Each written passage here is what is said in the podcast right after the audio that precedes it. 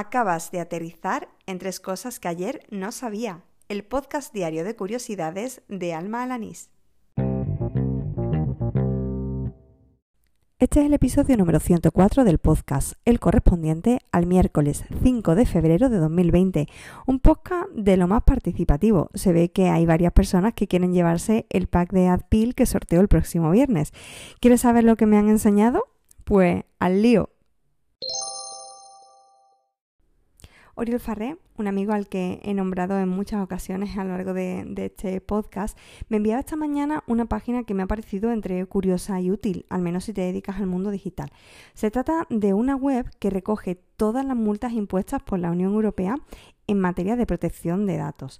Eh, se muestra a través de una tabla, de lo más completa, que recoge el nombre de la empresa, el país al que pertenece, la fecha de la multa y su importe, así como el artículo de la RGPD o GDPR, según sus siglas en inglés, que esté vulnerando. La dejo en las notas del programa por si quieres cotillearla o por si crees que te puede resultar de utilidad.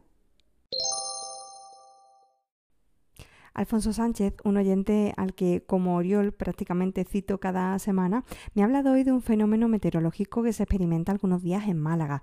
Se llama tarot y el propio Alfonso lo cuenta en el siguiente audio.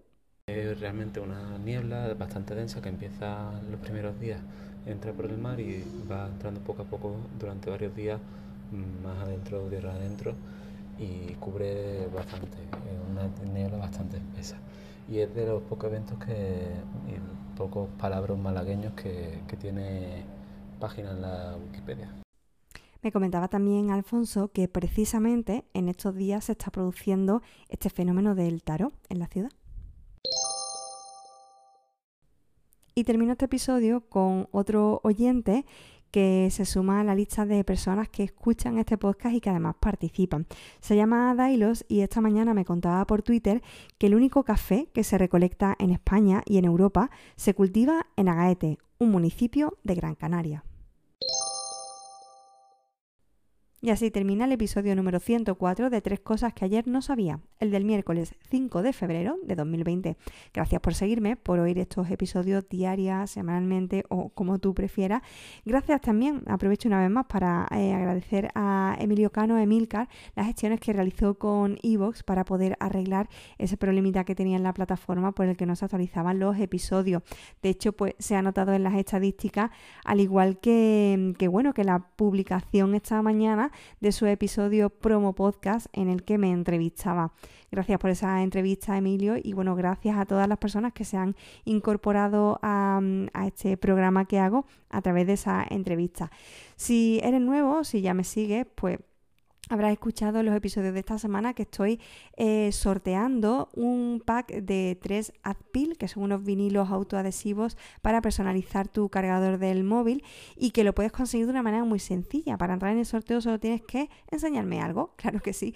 Pues eh, contarme alguna curiosidad, descubrirme una nueva aplicación, una nueva página web, algo que, que yo pueda aprender y que por supuesto pueda incorporar en el contenido de estos dailies. Al igual que han hecho hoy Oriol, Alfonso y Dailos.